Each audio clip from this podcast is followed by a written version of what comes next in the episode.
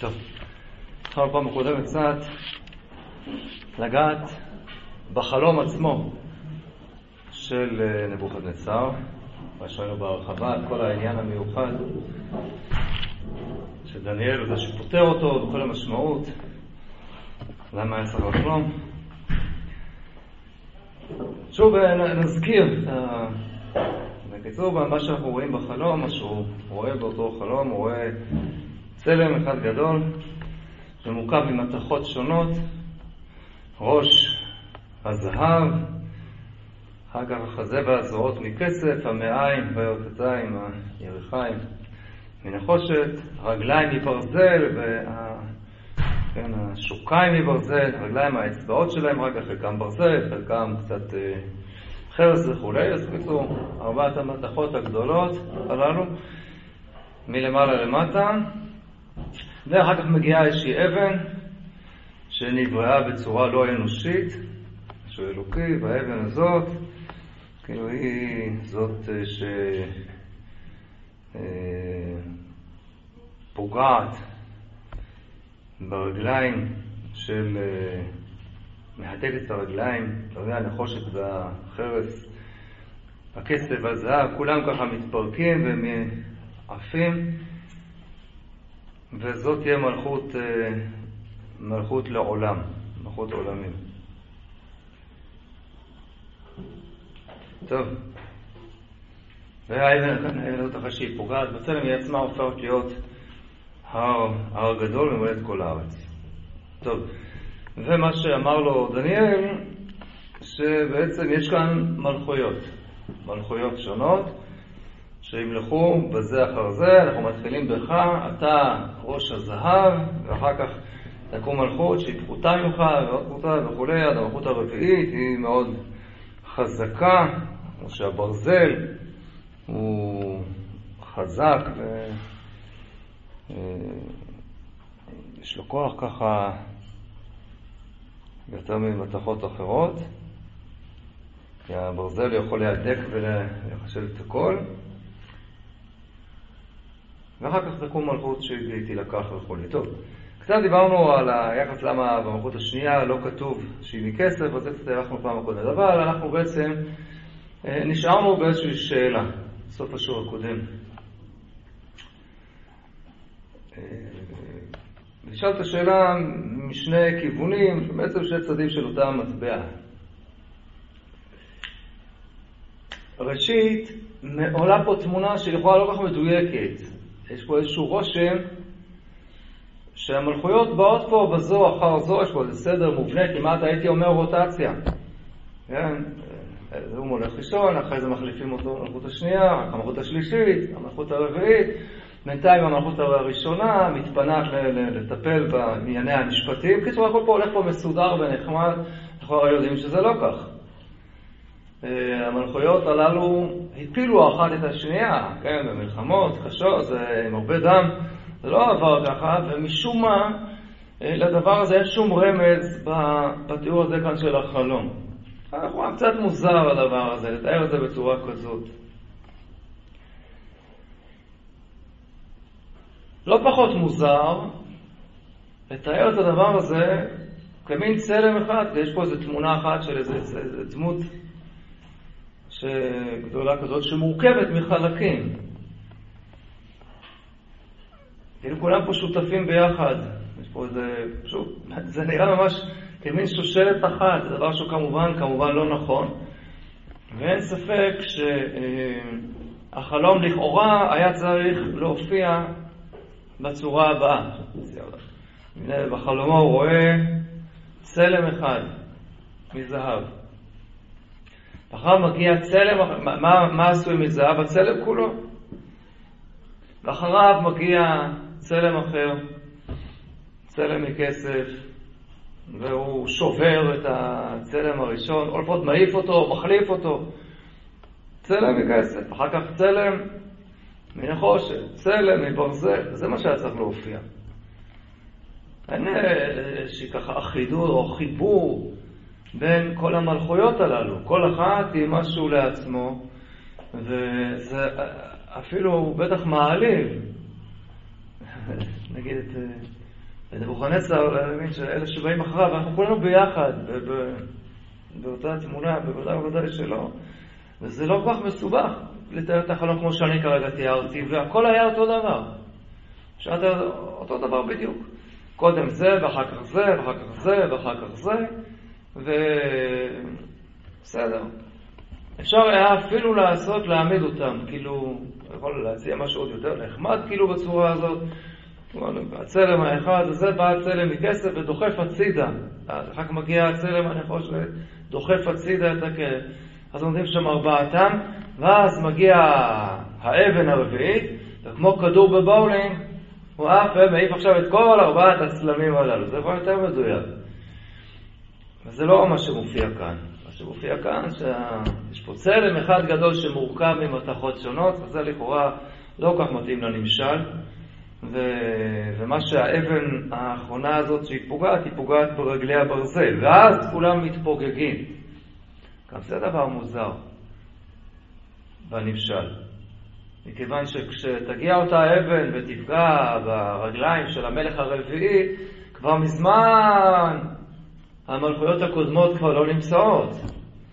אז מה פשוט עכשיו להגיד שהם כולם עכשיו ככה, הם עפות ומתפוררות ככה לכל רוח.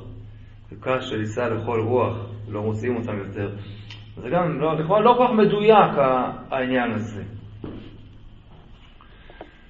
בשנה האחרונה, שוב השאלות האלה באמת קשורות כנראה אחת בשנייה. והיא שגם התיאור הזה הוא תיאור שהוא קצת מוזר, מכיוון שאם אנחנו מדברים פה על איזשהו מבנה כזה, שיש לו את הראש ואת ה... אז אין ספק, יש פה סדר, צריך להתחיל מלמטה. יכול צריך להתחיל מהרגליים. צריך להתחיל מהרגליים, לאט לאט עולים ומטפסים, עולים ומטפסים, ועד שבסוף מגיעים אל הפסגה, אל הראש. ופה משום מה זה הפוך. מתחילים כאן מן הראש, שזה אתה, אתה נבוכדנצר, כן, לך ניתן כל ה... אנטו ריש שדידה, ואתה הוא ראש הזהב. אז מי שבא אחריו זה הידיים, ומי שבא אחריו זה הירכיים והרגליים, אחר כך לכאורה זה באמת הפוך. תיאור קצת מוזר. אפשר היה לצייר פה תיאור לא של... אנחנו רואים שהצלם הזה הוא עשוי בדמות אדם. זה ברור כאן, יש פה ראש, ידיים, רגליים, הכל ככה, אצבעות לרגליים. זה דמות של אדם. אז בדמות אדם זה לא כל כך מתאים.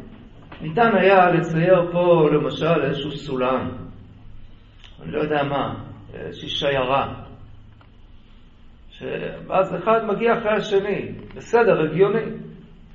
אבל לתאר פה את כולם ביחד בצורה של צלם של אדם, כאשר מתחילים מלמעלה, מתחילים מן הראש, יהודים בניגוד ל...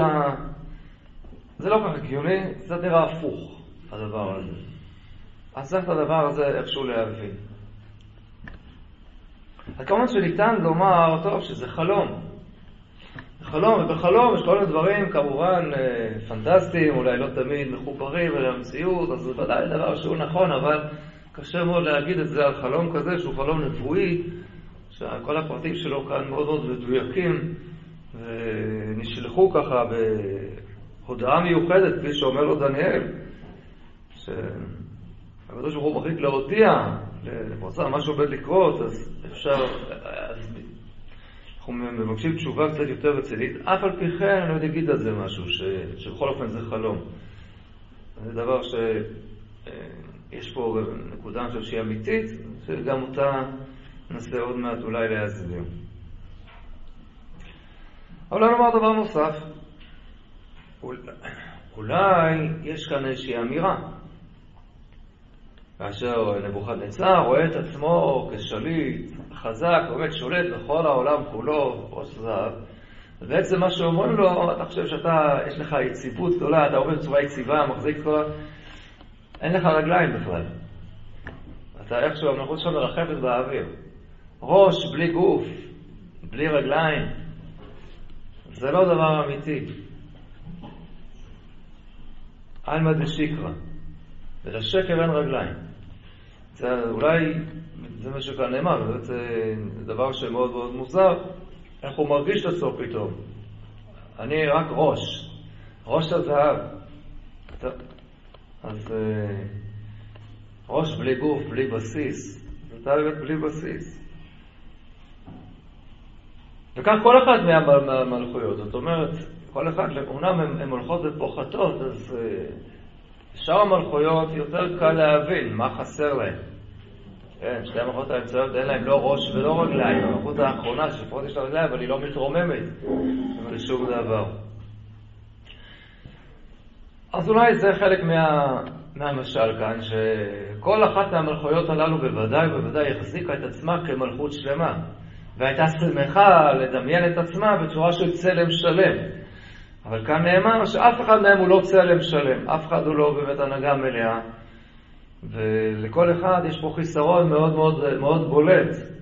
ואפילו הגדול ביותר והחזק ביותר, אולי הוא החסר בסיס יותר מכולנו.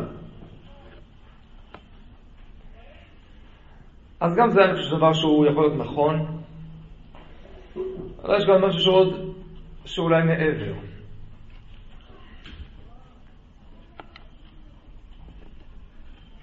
וזה קשור לכל המהלך כאן, שהקדוש ברוך הוא מחליט לספר אה, למלך הזה, לספר לו את, את כל מה, ש, מה שעומד להיות. אמרה מיתה אלה בשמיא, גלה רזין, תהי יש אלוהיו של מגדי הרזין, הודה למלכה נבוכדנצר, נדיה באחרית יומיה.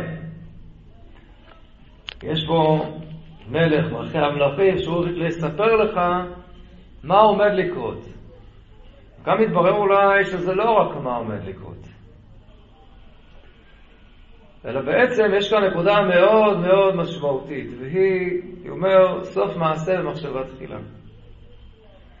באמת, אתה אולי, אתה הראש, אתה מרגיש שאתה זה, אבל תדע לך, זה הכל, התוכניות האלה תוכננו מזמן, מזמן.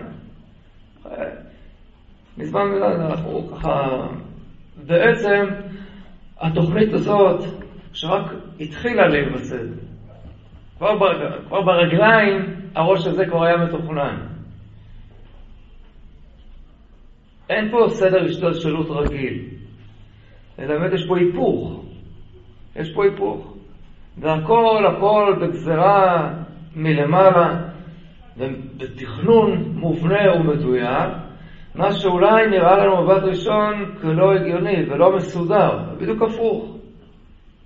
אבל יותר מזה שזה הפוך, המשמעות העמוקה של הדבר, שכל התוכנית הזאת תתגלה רק למפרע. רק למפרע.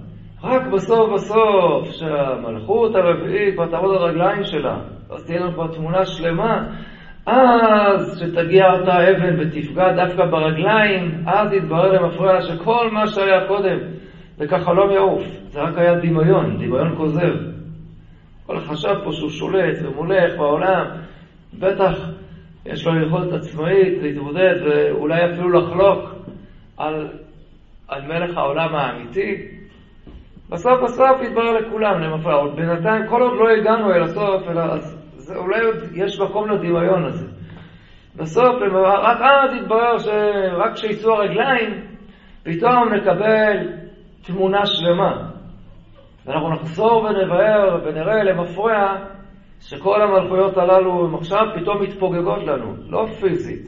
פיזית בא נבוכדנצר, כמובן במלכותו, מזמן מזמן נעלמה איפשהו ככה בבית הקברות של ההיסטוריה.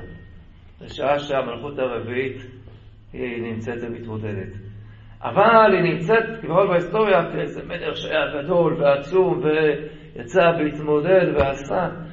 בסופו של סיפור, שתגיע המלכות האמיתית, מלכות הנצח, שכמובן היא עם ישראל, על ידי הקדוש ברוך הוא, אז יתברר, רק אז זה מפריע, יתברר, שכל שאר המלכויות בעצם באמת אה, קש שמתעופף לכל עבר, לכל רוח, כפי שהוא תיאר את זה כאן.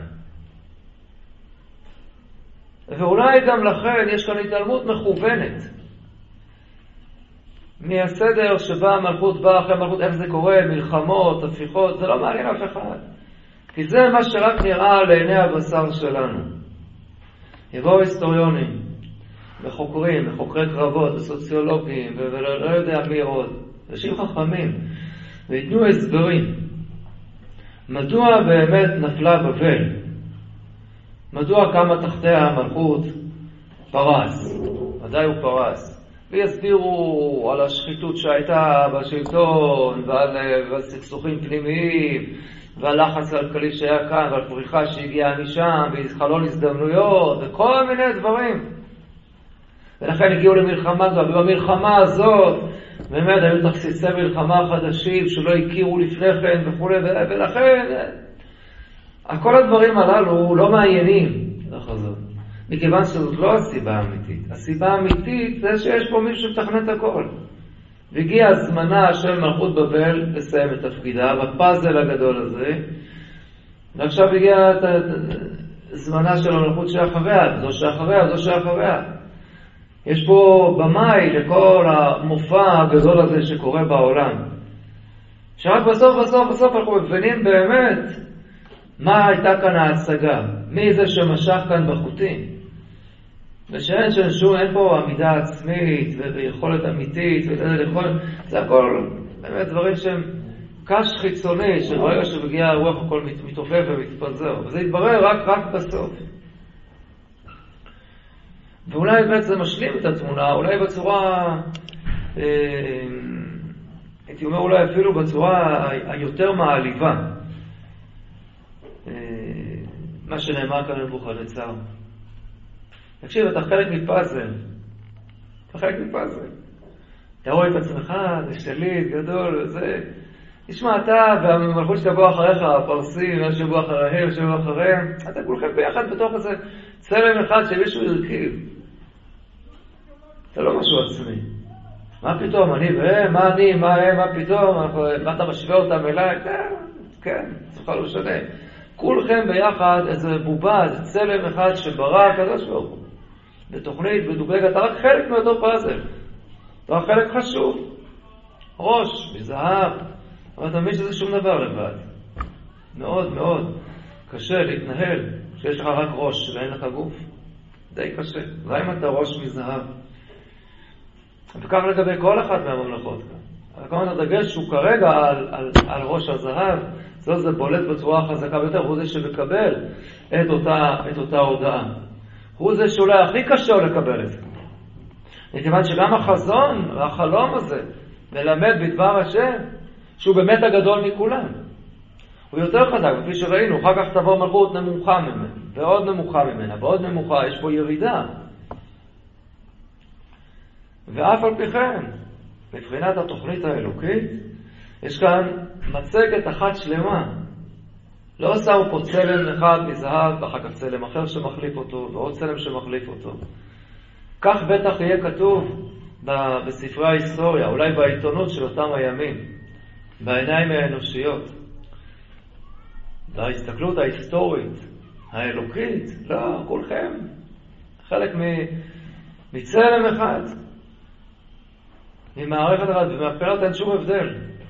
אתה והמלכות הערבית עם הרגליים שלה, אתם ביחד בונים איזשהו מערכה אחת, שכנראה יש לה תפקיד חשוב. יש לה תפקיד חשוב, וצריך להבין, וזה לכאורה לא עולה כאן בחלום, מהי המשמעות, למה זה כל חשוב, למה צריך? אז, אז זה המבנה, אנחנו מבינים, יש פה מבנה מתוכנן מראש, ובעצם מברר שאין לכם כוח עצמי, הכל בגזרה מלמעלה, מסודרת, סוף מעשה ומחשבה תחילה, אלא שנקודה מאוד חשובה, לכאורה חסרה כאן, והיא הלמה. מה כאן הנקודה? מה... למה צריך את כל זה? אם אלא זה הכל חלק מההצגה הכי גדולה, זו הצגה שאנחנו יודעים, זה לא הצגה מצחיקה בכלל. כמה דם, כמה דמעות, כמה צער, כמה אסונות, עבר ועובר העולם עם כל התיאור של הצלם הנוראי הזה. אז מה פה העניין? מה כאן הנקודה?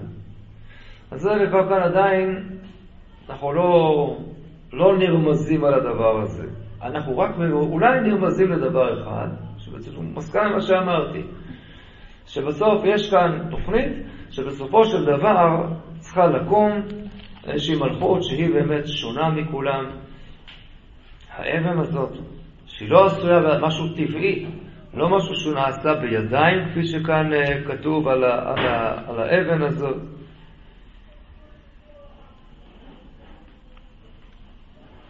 אבן דילה בידיים, רק מה שנאמר על הדבר הזה, כן, ש... וביום דמלכי העינון, יומי המלכים האלה, הקריבו אליה שמע מלכות היא לעלמין לא תתחבל, ומלכות לעם אחרן לא תשתבח, תדאג ותדאג כל עינוי עבודה היא תקום לו על מאיה. המטרה היא בסופו של דבר להביא את המלכות לעם ישראל. אז יש פה תוכנית, בסוף זה יגיע. הדבר הזה אה, יכול להוביל אותנו לכיוונים שחז"ל דורשים בלא מעט מקומות. תראו, בואו ניכנס פה קצת יותר לעובי הקורה בפרטים, אבל עדיין לא לפתור את זה. אנחנו רוצים פה ארבע, ארבע מלכויות. אפשר היה לדבר על יותר, אבל אפשר, יש פה את הראש, אחר כך את החזה עם הזרועות, את ה... כן, את ה... מוצאים אחר כך את ה... את ה... השוק... את הירחיים, הנחושת, ואת השוקיים מברזל, והרגליים, חלקם מברזל, חלקם מנחושת. אפשר היה להגיד ששוקיים לחוד ורגליים לחוד, ואז יש פה אולי חמישה, חמש שלבים, אבל לא, ברור שיש פה ארבע מלכים, כי זה מה שנאמר מפורש אחר כך בפתרון. כן, אז, אז המלכות הרביעית, זאת המלכות, ומלכו רביעה, תהיה ותקיפה כפרזלה. לא כבר פרזלה העיר חזקה כברזל, כמו שהברזל, ויש לה, למלכות הרביעית יש לה רגליים ואצבעות, כלומר זה חלק מהברזל. יש פה ארבע מלכויות, לפני שמגיעה המלכות הרביעית. מי הם אותם ארבע מלכויות? אז יש לנו כאן פתרון ברור ל, לראש הזהב. פה לא צריך לנחש, זה אתה נבוכדנצר.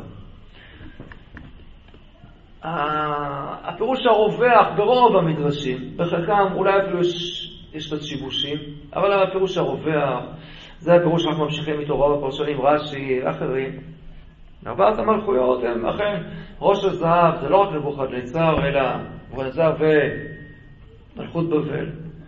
ואחר כך שני המלכות הכסף, כן, שני הזרועות, זה פרס ומדי, שרס"ג כבר אומר שלך יש פה שני זרועות, פרס ומדי, המלכות השלישית, המלכות הנחושת, זה, זו מלכות יוון, אלכסנדרוס, מוקדון, אלכסנדר מוקדון, שומענו. והמלכות הרביעית זו מלכות רומי. זה הדבר יותר מוכר ויותר מפורסם. יש בעיה בהסבר הזה, בעיה לא קטנה.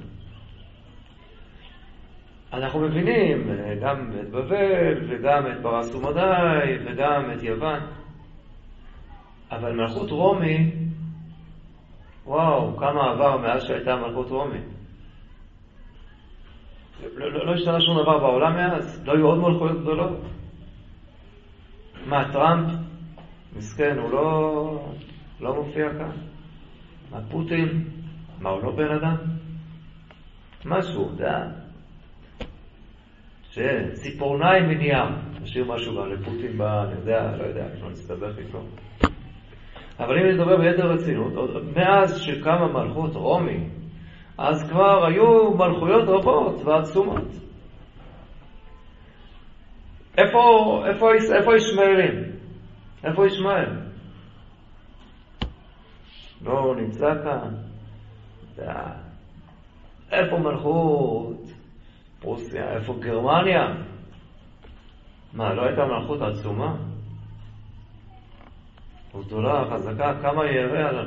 אז את כל זה צריך איכשהו להכניס לתוך מלכות רומי, לא פשוט כל כך. לא פשוט. הבעיה שכל המלכות האלה כבר עברו מעלינו וכבר נגמר, ועדיין האבן הזאת עוד לא הגיעה. האמת את מלכות ישראל, לא לגמרי, לא, לא הגענו כך שהיא כבר הכניעה את כולם, אולי אנחנו בשלבים, בעזרת השם. אז יש כאלה שקצת קוראים את זה אחרת. גם הוא עשה, וגם אבן עזרא מכניסים את ישמעאל בפנים. אז יש מי שמכניס את ישמעאל ביחד עם רומי, שזה ביחד. איך ישמעאל ורומי זה ביחד? אה, אפשר להתאמץ, אפשר אפילו לנסות להכניס את זה קצת כאן בתוך חלק מהפרטים של החלום הזה, אולי. אה, יש, נגיד אבן עזרא, בגלל הדבר הזה, אז הוא דוחף את, הפוך. את רומי הוא מעלה למעלה ומכניס את רומי ביחד עם יוון. כי באמת ההבדל התרבותי בין רומי, יוון ורומי, ההבדל הוא לא כזה בולט, והוא שם אותם ביחד, והמלכות הרביעית לדעתו היא ישמעאל. שוב, זה לא מסתדר כמובן אה, עם רוב, עם רוב המדרשים, שלא מגדירים את זה בצורה כזאת. אז באמת לא, לא לגמרי פשוט העניין הזה.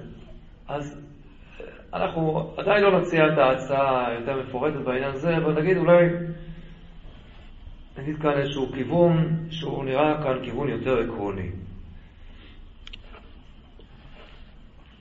הזכרנו אותו בהרבה הרבה מאוד הזדמנויות, ופה שוב הזדמנות לדבר עליה. קצת, כבר חודש כסלו, אפשר לדבר פה קצת באווירה של חנוכה. אנחנו יודעים שיש ביהדות משמעות למספרים. תורת המספרים, בין הראשונים שעמד על זה בצורה ככה שיטתית ופיתח את הדברים, הוא כמובן המהר"ל, אני כבר מדבר על זה. חלק גדול מהדברים ידועים לנו, כן, המספר 6, שהוא מבטא את עולם הטבע שלנו. למה המספר 6 מבטא את עולם הטבע? מכיוון שאנחנו בעולם גשמי, אז כל דבר בעולם הקשים שלנו אנחנו יכולים בעצם, ל, ל, הוא נבחן בשישה כיוונים שונים. אני יכול לדבר על ימין ושמאל, אני יכול לדבר על קדימה ואחורה, למעלה ולמטה. ששת הפאות של הקובייה, יש שם שלושה מרחבים, אז בכל מרחב יש שני צדדים. אז זה מבטא את עולם הטבע הגשמי שלנו. מה מבטא המספר שבע? ידוע, כן, שבע זה כבר הקדושה שבטבע, הקדושה שבתוך הטבע. אנחנו מדברים על ששת ימי השבוע, היום השביעי, אז זה כבר, יש כבר את הקדושה שנכנסת בתוך ששת ימי החול, בתוך משהו שהוא מעבר, כן, כבר תוכן רוחני יותר גדול בתוך הדבר הזה, ולכן בכל קדושת הזמנים, כידוע, המספר שבע הוא מאוד, מאוד מרכזי. המספר שמונה, כמובן, הוא מה מתאר את הדבר שהוא מעל הטבע, כן?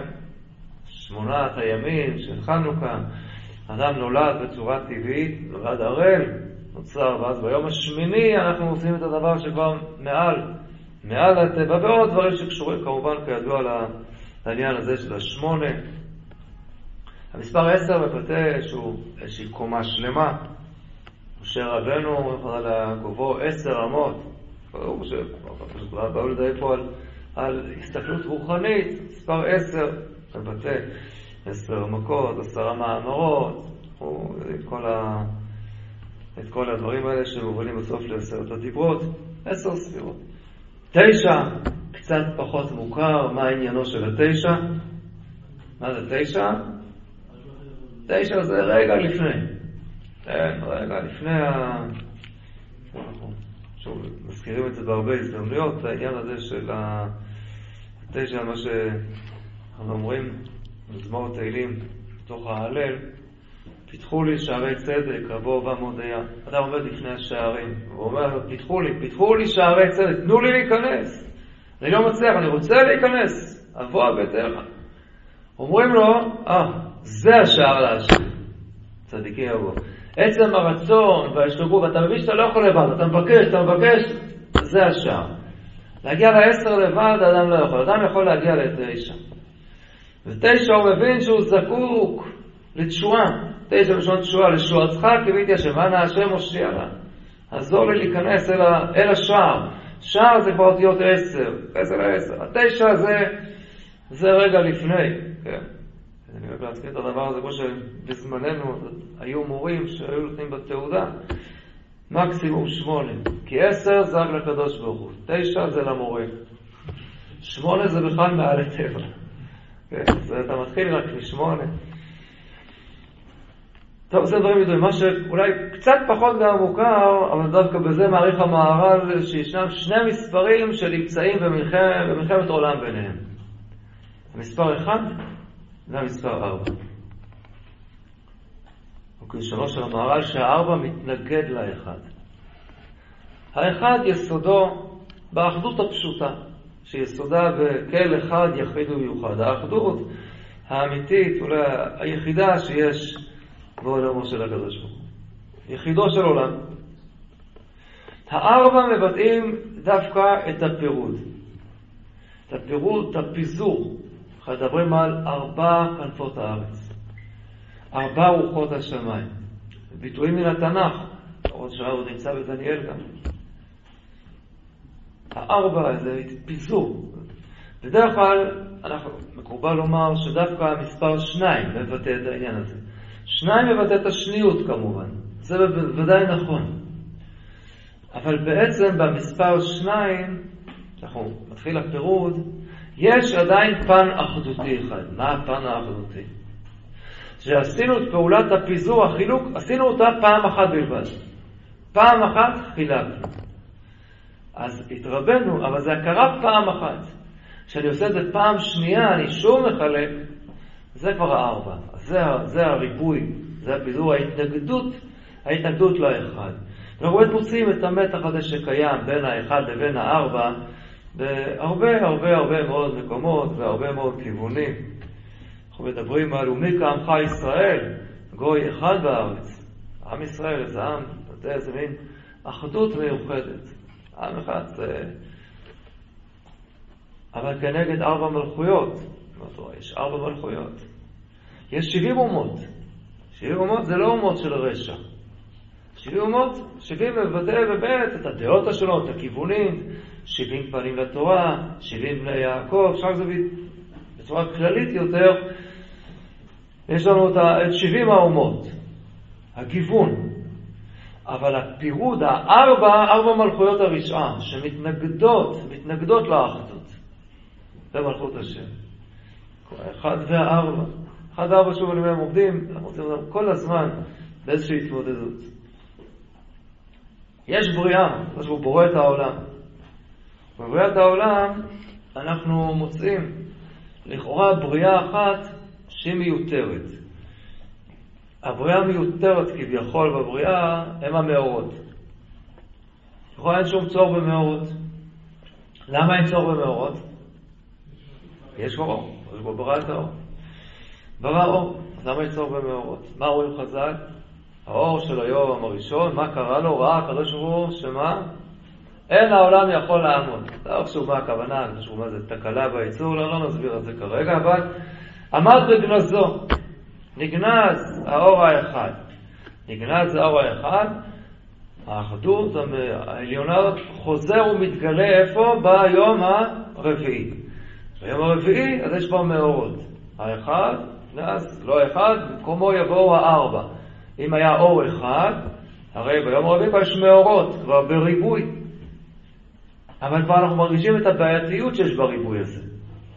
איך כתוב מאורות בתורה? בכתיב חסר. מביא רש"י מארות כתיב, לשון מארה, קללה. היום זה אסקרה שולטת בתינוקות, כל מיני מראים בישי, משהו מורכב ומסובך, כן, שמקשה על, על יצירת חיים בעולם, יצירה של, של תינוקות. אנחנו לא מבינים בזה שום דבר, אנחנו חושבים שהאחד עומד פה מול הארבע, זה כבר ריבוי, זה כבר, זה כבר בעייתי. אמרתי שהאור נברא ביום הראשון, זה לא כך מדויק. מכיוון שכתוב בתורה וירא ויהי בוקר יום שני, יום שלישי, יום רביעי.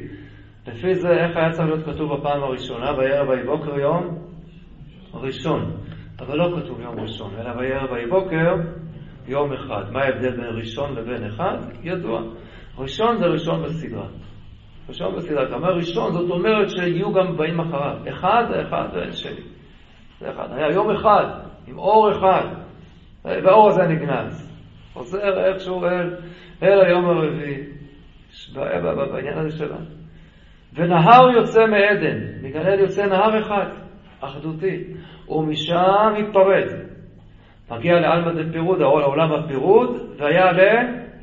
ארבע. אז יש נהר אחד, כשהוא נפרד, אז הוא הופך מאחד, הופך לארבע. הסתבך כבר העסק. אחד מול הארבע. ככה זה עובד. יש לנו את בני יעקב. הבן הראשון, הבכור, ראובן. מה קרה לבכורה של ראובן? נתלה ממנו, נגנזה. כמו שנגנז האור האחד. גם מלכותו של, בכורתו של ראובן נגנזה. מי מקבל את מלכות ישראל במקומו? יהודה. יהודה שהוא הבן הרביעי, היה הבן האחד, נגנז, חוזר ומתגלה בבן הרביעי. מה פירוש השם יהודה? שם השם י' כ' ועוד האות ד'. איזו אות זאת במילה? האות הרביעית, אות ד', זה כבר מהאחד, עברנו כאן, עברנו אל הארבע. יש לנו תפילין, תפילין של יד ותפילין של ראש. תפילין של יד. יש לנו ארבע בתים בתפילין של יד. ארבע, ארבע בתים. בית אחד בתפילין של יד. תפילין של ראש, ארבע בתים בתפילין של ראש. מה ההבדל? תפילין של יד, נאמר, שמה? והיה לאות על ידיך. לך לאות ולא לאחרים. זה משהו שהוא רק לנו. לכן אנחנו מסתירים את זה, גונזים את זה. בית אחד, אחד, זה לנו, רק לעם ישראל. במיוחד כנגד עם ישראל. לכן זה על יד שמאל, ליד הגנוזה, הצפונה. אבל, וראו כל עמי הארץ, כי שם השם נקרא עליך ויראו ממך, רבי אליעזר הגדול אומר, אלו תפילין שבראש. תפילין שבראש זה את כל האומות, כל עמי הארץ. אז זה כבר הופך לא בית אחד, אלא ארבע בתים, האחד והארבע. אמרנו, איך בכלל אנחנו יודעים שכן, איך תפילין של ראש יש ארבע בתים, אז למדנו סנדל השנה של המקרא אל המסורת. כתוב פעם, כתוב תותפת, תותפות, יש הבדל בגרסאות של זמן הגמרא, לכתוב שם, לא משנה, כאילו, ביחד, בשלוש פרשיות כתוב ארבע פעמים בעצם יוצא ארבע תותפות, אתה יודע רבי יהודה, רבי עקיבא אומר, אין עוד צריך. המילה תותפות כשלעצמה, היא כבר מלמדת אותנו שצריך ארבע, למה? כי כפי שכל אחד רואה, תת פ' שתיים, פת באפריקה שתיים. איזה יופי. אין ספק שזה עומק הפשט. המילה תותפות, מי לא רואה? שם היא מורכבת, המילה תת, שהיא בקטפית עתיקה, שכולנו שולטים בזה ישר והפוך, בעיקר הפוך. אז בשתיים, ובאפריקאית עתיקה אומרים פאט, זה עוד שתיים, עוד שתיים ועוד שתיים, וברור, בדרך כלל זה דרכה של התורה. היא מדי פעם מדברת באפריקאית, מדי פעם ביפנית, לפעמים מדברת בצרפתית, את אשר תופו העפו, יש גם כל מיני. מה זה הדבר הזה? מה זה הדרשה הזאת? אנחנו לפני חנוכה ולפני פורים. אז לא נסביר כרגע את כל העומק של הדרשה, רק, רק נאמר את הנקודה כרגע לענייני וזה מספק אותנו, שזה נאמר התפילין שבראש. תפילין שבראש זה כנגד אומות העולם, כנגד האומות. אומר רבי עקיבא, אז פה זה נלמד בשפה של האומות. זה גם מדויק, למה כתפי אפריקה וזהו, לא נסביר על זה כרגע. זה האחד והארבע עומדים אחד מול השני. אחד היה אברהם, אומר הנביא. אברהם העברי, שהוא מעבר אחד, כל העולם מעבר השני. אברהם אבינו, יחידו של עולם. אז שהוא אני יחיד בעליונית, היחיד בתחתונים, אברהם אבינו. אברהם אבינו גר בחברון. חברון, על שם החיבור, העיר שמחברת, שם מתחילה מלכות ישראל, שמחברת את כולם. חברון היא ההכנה כבר הכשרה לירושלים. חברון, הכנה לירושלים, העיר שחוברה לה יחדיו, החיבור, האחדות. שם גר אברהם האחד. אבל בחברון יש עוד חבר'ה שגרים. יש את ארבעת הענקים של אומות העולם. הענקים אומות העולם, אה, אז חברון היא קריית ארבע. החיבור האחד מול הארבע, זה בישראל וזה באומות. וחז"ל ראו את הדבר הזה. וחז"ל בכל מקום ממש, שמצאו ארבע דוגמאות, מיד זה נדרש כנגד ארבע מלכויות. המספר ארבע כמעט, הייתי אומר מספר, כמעט לא יהודי. אני יודע שבסדר זה לא נראה ככה, הכל ארבע, אבל לא, לא, לא, לא נבהר את זה כרגע. אבל המספר ארבע מבטא, בלשונו של המהר"ל, שארבע מתנגד, מתנגד לאחד. אז יש לנו פה כמה דוגמאות מפורסמות וידועות ששם זה יחסית פשוט. מלחמת ארבעת המלכים מול החמישה, לא צריך באמת איזה מעוף, זה דמיון גדול בשביל להבין איך חז"ל הגיעו שארבעה מלכים שם שנלחמים מבטאים ארבעה מלכויות. ארבעת המלכויות, זה ארבעת המלכויות זה בסדר. אבל גם במקומות קצת יותר רחוקים. כן, כאשר אנחנו מוצאים, ואז הייתה התוהו ובוהו וחושך על פני תהום. שם בעצם הקדוש ברוך הוא מספר לאברהם אבינו על ידו, אתה יודע, כי גר יהיה זרעך בארץ עולהם ועבדום ועינו אותם. הוא בעצם מדבר על הגלות הראשונה, שהיא בעצם עוד האימא של הגלויות, עוד לפני, לפני שעם ישראל הגיע לארץ, היא כבר ההכנה לדבר הזה. גוי מקרב גוי. יצאנו מהקרביים שם, מהרחם ממצרים. ושם כבר מתברר חז"ל, שם רואים כבר. והנה דורשים פה ארבע מלכות, ואז אתה תוהו, בבור, שתיים, וחושך ותהום. ארבע בלשונות, ארבע מלכויות. במבט ראשון זה נראה מאוד מלאכותי. אין ספק שאם היה חמש, היינו תוהו, בבור, חושך, פני, תהום. היינו צריכים עוד כמה, גם היינו מצליחים איכשהו לדחוף עוד כמה פנימה. אבל לא, זה עקרוני בחדר הדבר הזה. עכשיו, אפילו במקום כזה שנראה קצת רחוק. התורה מתארת לנו איזה בעלי חיים מותר לנו לאכול. אז יש לנו עופות, יש לנו דגים, אבל בדגים יש לנו סימנים, בלי שיש לנו שמות שלהם. ואילו אצל העופות יש את השמות בלי סימנים. לפחות לא בתורה שבכתב, חז"ל הבאנו בתורה שבעל פה. טוב, צריך להבין למה זה ככה וזה ככה, אבל, אבל בחיות, זו תורה עושה דבר מאוד מוזר. היא אומרת, מהם סימני הטהרה? מה מותר לנו לאכול? אז בדרך כלל אנחנו קוראים לזה שלושה סימנים, בתורה זה מופיע כשני סימנים. חייב, כדי שתהיה כשרה לאכילה, את צריכה שתהיה מפריסה פרסה שסועה ומעלת גרה. ככה זה מופיע בתורה. אז לכאורה זה מספיק לתת את הסימנים, אבל התורה לא מסתפקת בזה. עכשיו היא גם מביאה רשימה של בעלי חיים לא כשרים. ואז מביאה התורה דוגמה למה? לבעל, לבעל חיים יש לו רק סימן אחד. ברור לך למה צריך את הסימן הזה, זו דוגמה. אבל טוב, התורה נותנת. מה אני הייתי מצפה? רוצה להביא לנו דוגמה. לבעל חיים יש לו רק סימן אחד. אז הייתי מביא בעל אחד, יש לו או שהוא מעלה, מפריס פרסה של תשואה, אבל לא מעלה גרה, או להפך. אולי שתי דוגמאות הייתי מביא. אחת שהיא מפריסה פרסה ולא מעלה גרה ולהפך. אבל מה עושה התורה? כמה דוגמאות היא מביאה? ארבע דוגמאות. ארבע דוגמאות, איך הייתי מצפה שיהיו ארבעת הדוגמאות הללו? היא כבר, היא מצפת שיהיו שתי בעלי חיים שמפריסי פרסה של סועה ולא מעלה גרה, ושתי בעלי חיים שהם להפך, לא מעלה גרה, מעלה גרה ולא מפריסים פרסה. אבל מה עושה התורה? לא ככה. שלושת הראשונים, מה יש בהם? הם מעלות גרה ולא מפריסות פרסה של סועה. והרביעית זה מתהפך. אה, זה ממש לא הגיוני. ולכן חסר במדרשים מיד עטו על זה כמוצאי שלל רב, ברור. יש פה, יש פה משהו מובנה. אומרת הגמרא, והגמרא, יחיד בעולמו יודע שאין בעולמו לאלה. אומרים פה חז"ל דבר מדהים.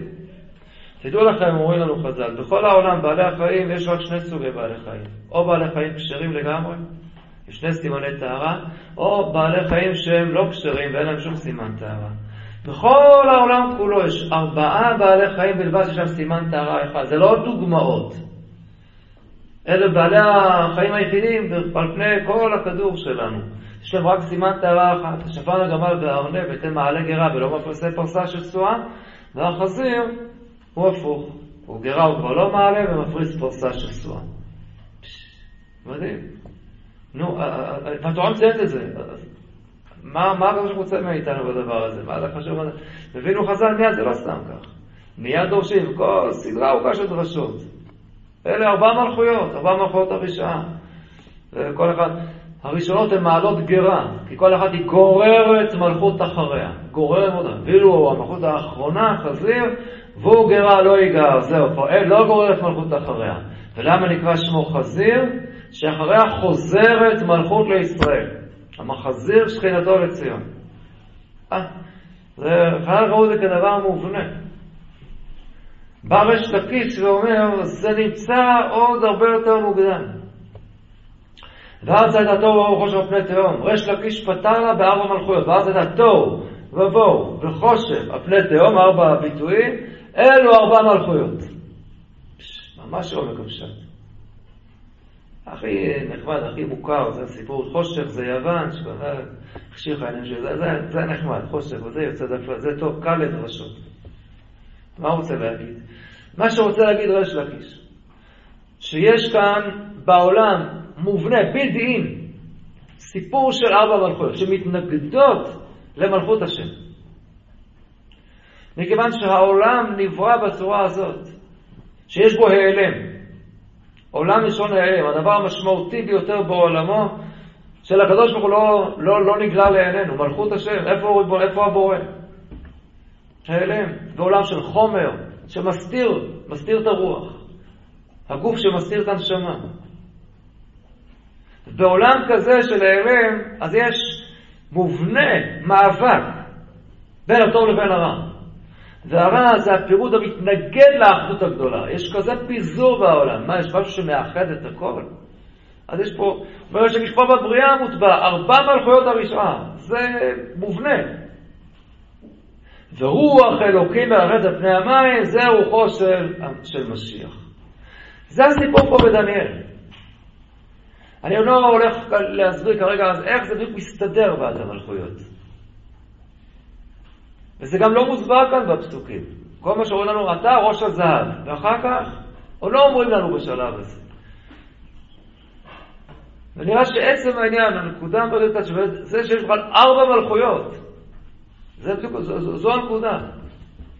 זה ביטוי לרוע שהוא מובנה בעולם. ודווקא מלכויות, כאלה ששולטים, מביאים שליטה בעולם, ומנהלים את העולם בתוקף, בעוצמה רבה מאוד. ובסופו של דבר יגיע כאן משהו שהוא לא אנושי, משהו שהוא אלוקי, שפה פה ישנה את כל התמונה. ברגע שנברא העולם, אז יש רע מובנה בעולם, ויש התמודדות, ויש תהליך. ואו אז בדיעבד יתברר שכל הארבע שמתנגדים לאחד זה אחיזת עיניים, מתפורר אף לכל רוח. כי אין דבר שיכול להפיל ואת האחדות האמיתית שיש בעולם, אבל היא עדיין לא מתגלית. וזה בעצם המשמעות של החזון הזה של, של דניאל, שלא כך משנה כרגע אפילו להגדיר מי אותם ארבע מלכויות. עצם ההגדרה הזאת, זה הדבר שיש כאן. ויש גם תבנית מחושבת מראש. כי בעולם הנעלם שלנו, אנחנו רואים רק את הראש, רק את הרגליים, עד שנראה בסוף, בסוף, בסוף את הרגליים שנופלות. רק אז יתברר לנו למפרע. והיה השם אומר כל עצמו, היום ההוא יהיה השם אחד ושמו אחד. זה יגיע בסוף. וזה מה שכאן אומר דניאל לנבוכדנצר בחלום הזה שלו. אנחנו נצטרך גם להסביר בכל אופן איכשהו כאן כן לקבע את אותם ארבע מלכויות לקראת מים מלכות, אבל от Хазон Рамоль.